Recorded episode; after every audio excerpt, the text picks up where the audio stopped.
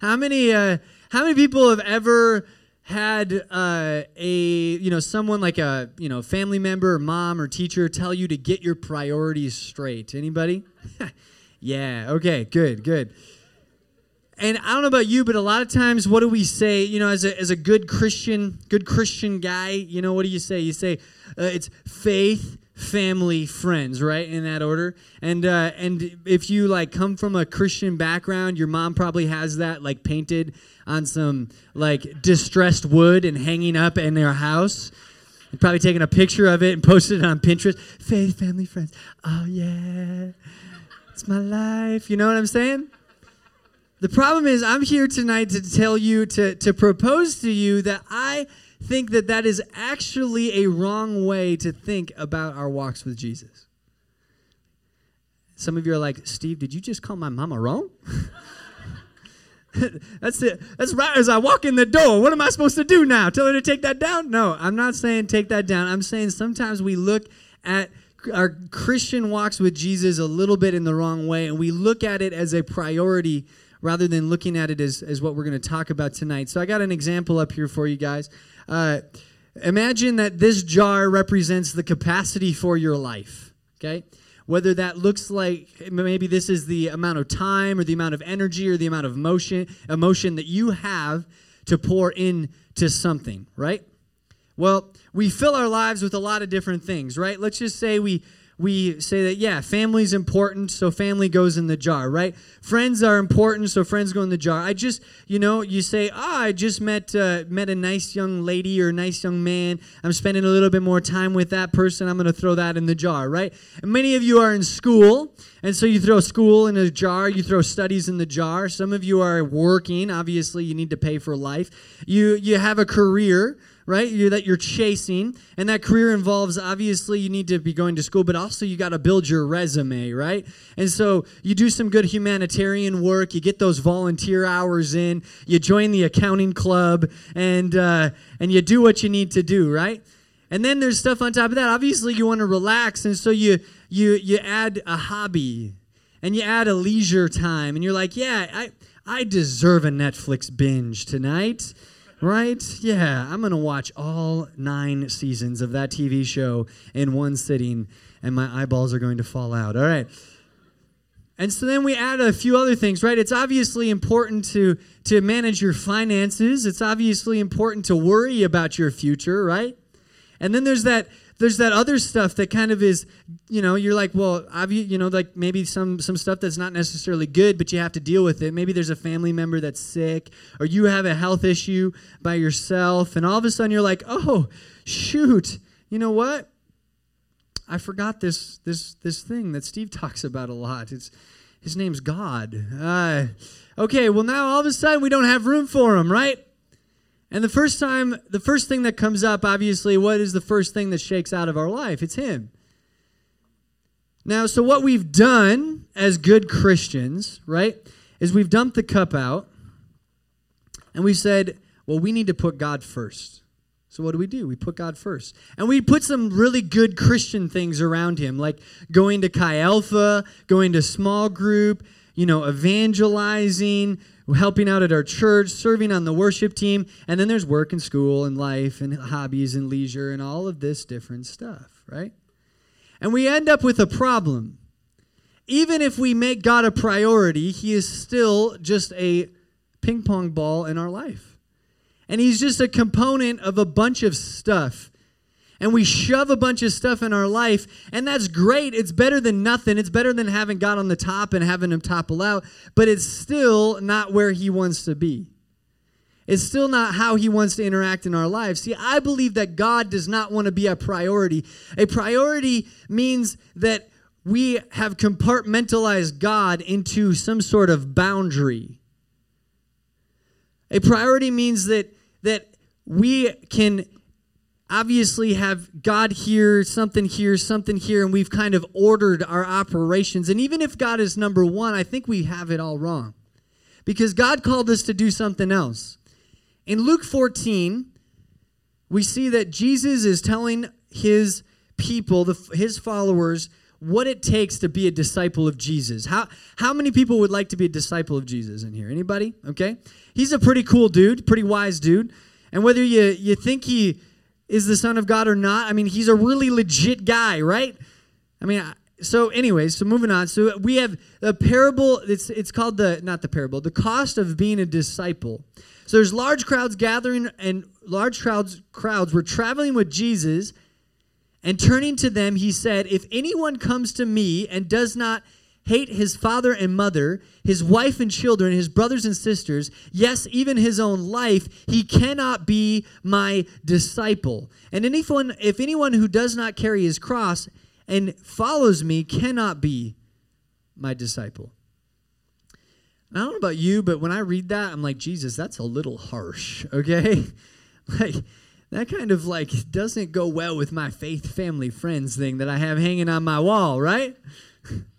what are you talking about? I'm supposed to hate my family and hate my wife, hate my kids? That doesn't make sense.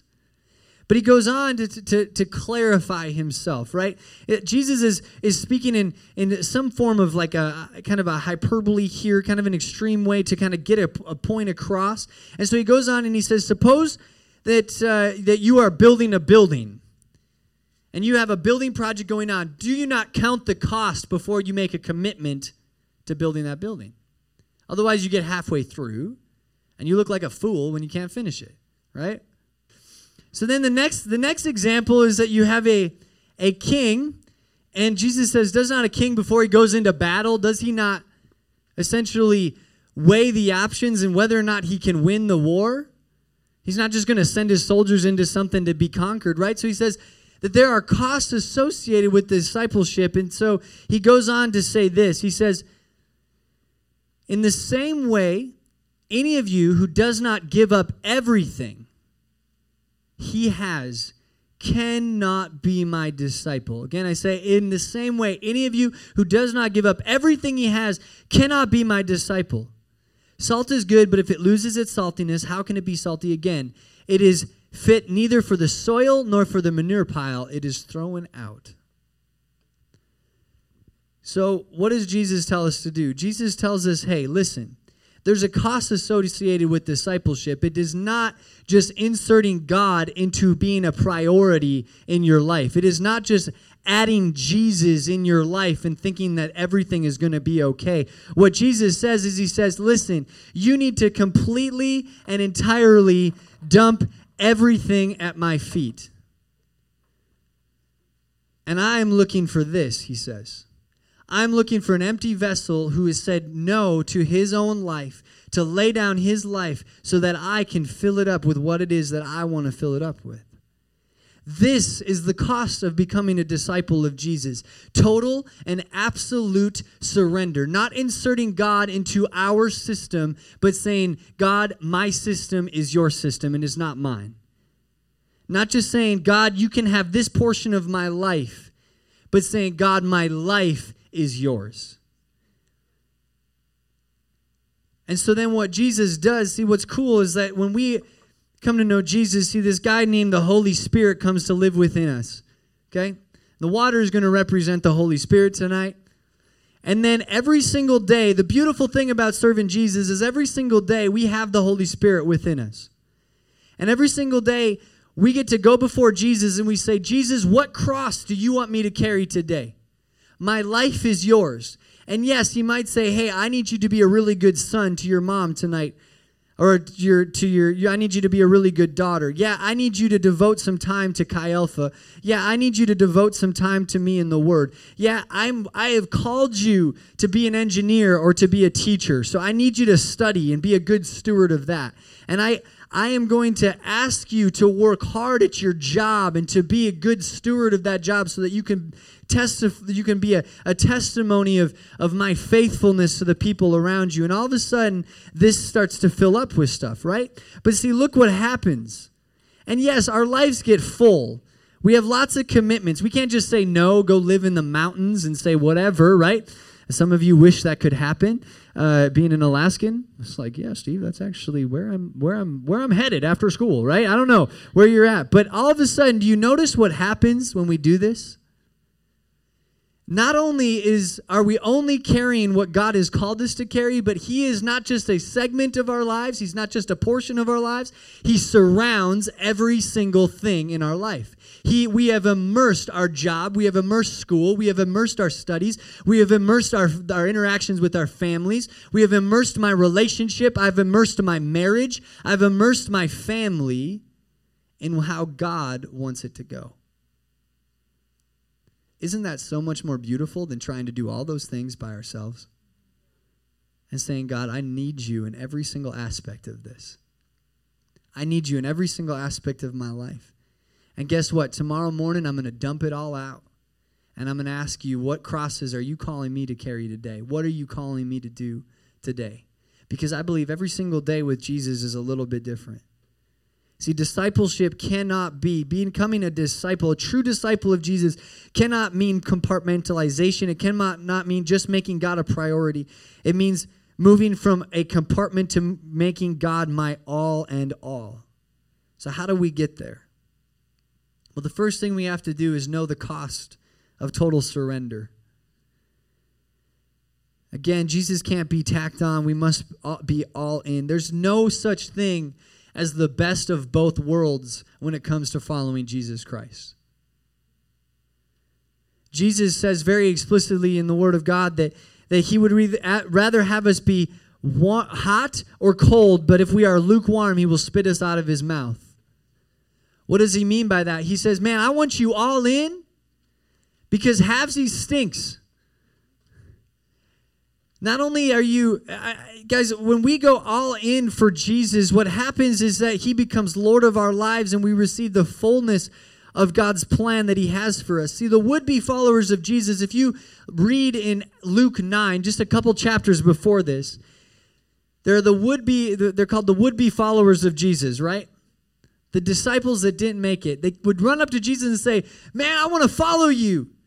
You do cool miracles and you do all this incredible stuff. I want to follow you. But the first guy wanted comfort, and Jesus couldn't p- promise a plush, comfy life. He says, The Son of God has no place to lay his head. And so he walked away. The second guy came up and he said, and he wanted convenience. He said, Hey, I want to follow you, but hang on, I just, I got to go take care of some business at home. And Jesus said, Listen, like it's now or never. You can't just serve me when it's convenient for you. I need to be your all in all. And the third guy came up and he said, Hey, I want to serve you. I want to follow you. But let me just go say goodbye to my family first. And Jesus looked at him and replied, He says, Anyone who puts his hand to the plow and looks back is not fit for the kingdom of God. Now, what does that mean? Jesus is essentially saying that if you're going to do this, do it. You cannot just put your hand to the plow and be like, oh, this is pretty fun. And then be like, oh, sweet, a squirrel, right? Like, but we do that all the time in our lives. Like, oh, what's going on over there? That looks like a lot of fun. And all of a sudden, the next thing you know, we're like driving over something or our lines are getting crooked because we're not focusing on what it is that God has called us to do. See, true freedom and true fullness and the true fullness of the promises of God and the true plan of God comes through an attitude of total surrender. And you might be here tonight and you say, Man, Steve, Christianity really hasn't worked for me in the past, or it's really not working for me right now. And these promises that, that you talk about God having, man, I don't really feel them in my life. Well, if God has given a promise that you know is true and you're not feeling it in your life, I believe that it's not God God does not have something wrong with him. He's not broken. And you're not necessarily there's not something wrong with you. I think what is wrong is that we have not taken whatever it is that we are feeling burdened by and we have not laid it at the feet of Jesus. And we have not let it become surrounded by the love and the grace and the mercy and the peace and the compassion of Jesus Christ because it was never laid at his feet in the first place. And I know I've been talking to, I think so many times we, we are picking things up that we were never meant to pick up. We're holding on to things that we were never meant to continue holding on to and carry. Jesus says, lay them at my feet. So when surrender, there is freedom. It's counterintuitive. I, uh, I know I've been talking a lot about my, my dad, but that's what's going on in my life right now. And so I want to be real with you guys. Uh, for those of you who don't know, my dad was diagnosed with cancer, and he's going to be going through a, a bone marrow transplant here next month. He lives three and a half thousand miles away in Minnesota, and there are times when when when I think about my dad and it and it hurts. There's times when I think about my dad and and it's rough and it's it's not easy.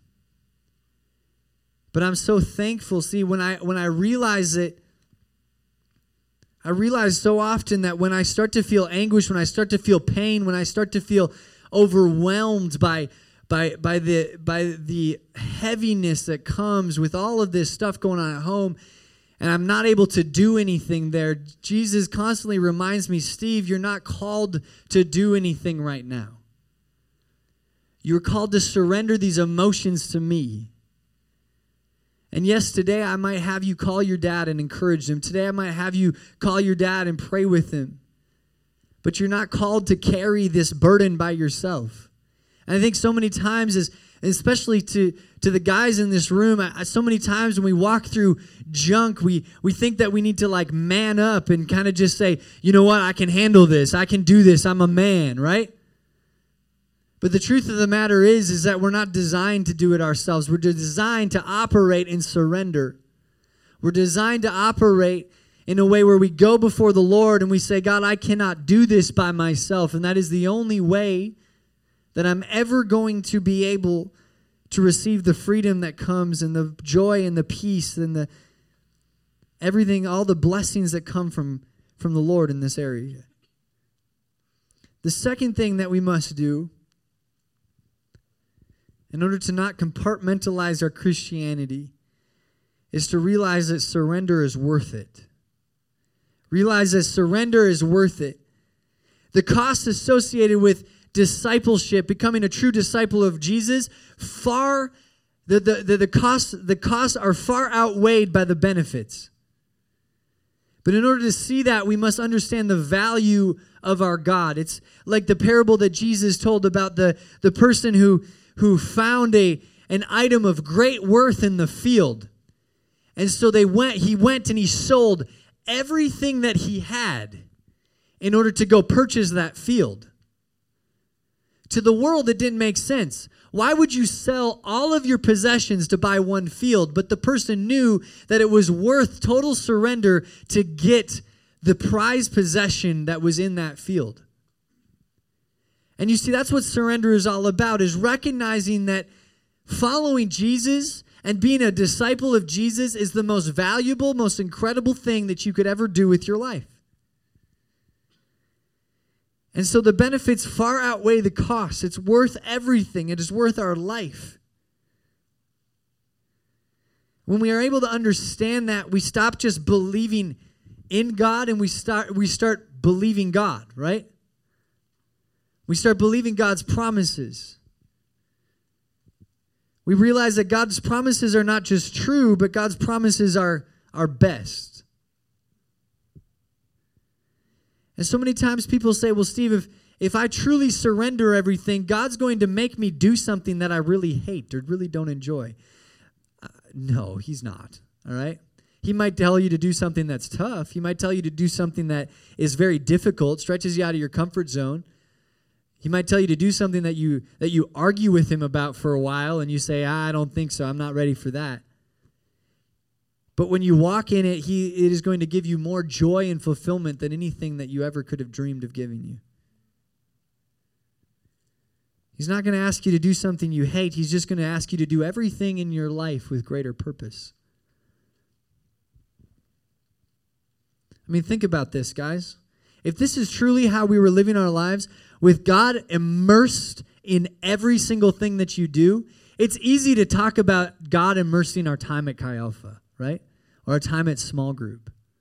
It's easy to even talk about how God has called me to be that teacher or that engineer or that nurse or that doctor or whatever it is. And so I'm going to immerse that. But what about our trips to the grocery store? What if we immerse that in God? What if we went to the grocery store with purpose, knowing that it could very possibly be, God could very possibly be setting up a divine appointment for me at the grocery store today? What if we went to class every single day immersed in God? What if God had something lined up for us in class that day to do? Someone to talk to, a divine appointment, someone waiting to hear the good news of the gospel of Jesus Christ, someone waiting to be loved for the very first time with the love of Jesus. And all of a sudden, our, our it stops becoming this to do list and it starts becoming a natural flow. Sometimes we, well, Proverbs 3, verses 5 and 6 says this Trust in the Lord with all your heart and lean not on your own understanding. In all your ways, submit to him, and he will make your paths straight. What is the key to making sure that your paths are straight? In all your ways, submit to him. And so many times we're begging and asking God, God, give me direction. Show me what's next. What do you have for me? What are the next steps in our lives? When in reality, it's just about waking up every single morning and surrendering to Him and saying, God, I'm not going to do anything. I'm not going to go anywhere without you being able, knowing that you have immersed that that I've surrendered that action, I've surrendered my time, I've surrendered my energy to you today. The third thing that we must do to avoid compartmentalizing Christianity is to move from commitment to conviction. I believe what Jesus is trying to get across here is that he is not looking for committed followers. He's looking for convicted followers. What do I mean by that? What's the difference? Commitment means that you are dedicated to a cause. Conviction means that you are willing to do anything for that cause. See the difference? Conviction means you're not just you're willing to do anything for that cause to the point of giving up anything, even your own life for the cause. Are we committed to the cause of Christ? Are we committed to the gospel or are we convicted for the gospel? Are we willing to give up everything to follow Jesus, to do whatever it takes?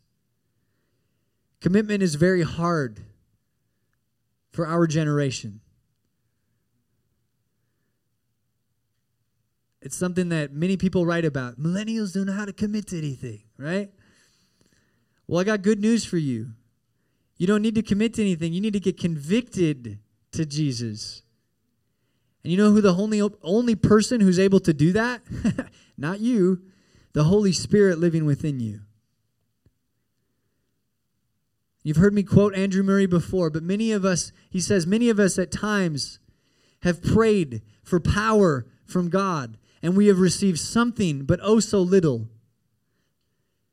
because we have prayed for power to do work and power for blessing, but we have never prayed for power for full deliverance from ourselves. Isn't that beautiful?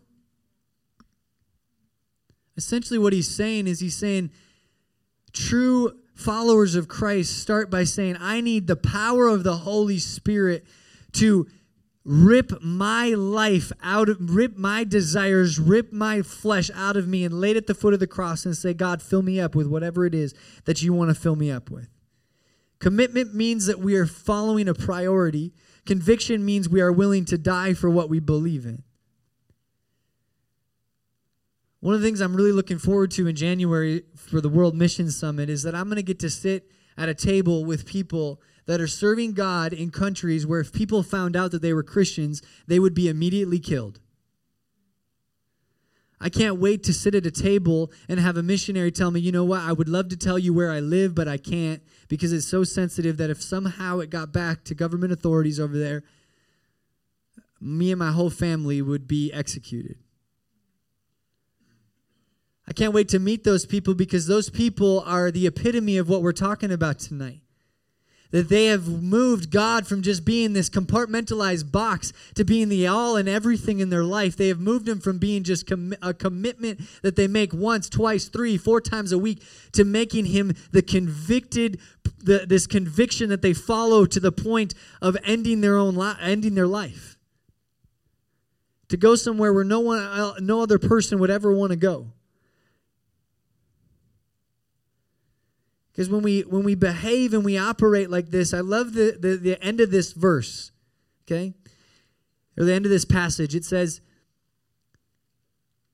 that salt is good, but if it loses its saltiness, how can it be made salty again? What Jesus is talking about here is the fact that he has said that we are called to be the salt of the earth as Christians, right?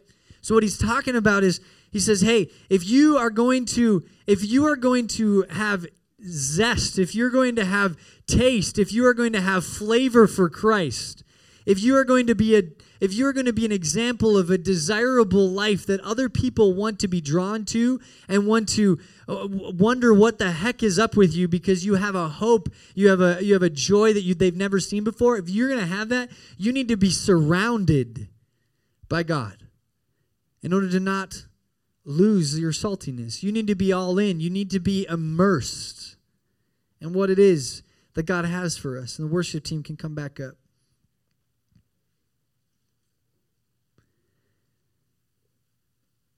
You know, I think this is so important for us as Americans today. And so many people are upset at, at our government for taking God out of our schools, for taking God out of different things. We can't say, In God we trust anymore. We can't say all this stuff, right? And we get all bent out of shape about it. But what if we stopped worrying about that so much, stop worrying about a, a word coming off of something, and we start worrying more about whether or not I am going to bring Jesus into the places where I go? We might not be able to pray in schools anymore, but guess what? If you're called to be a teacher, God is going to bring you into that school. And if you are a salty, God fearing person, you are going to bring Jesus into that school with you. See, that is that is what I believe this country needs. That is what I believe that that this world needs. It needs people who are agreeing to say, "Yeah, I'm going to be salty for Jesus." I'm surrounding myself with everything because I'm going to be totally immersed, totally convicted, totally surrendered to Him. Hey, we love you so much. Thanks for journeying through life with us and uh, have a great week. And we'll see. Oh, just let you know special treat next week. The one, the only Aaron Pavic will be speaking. So, so you don't want to miss it. We'll see you guys later. Have a great weekend.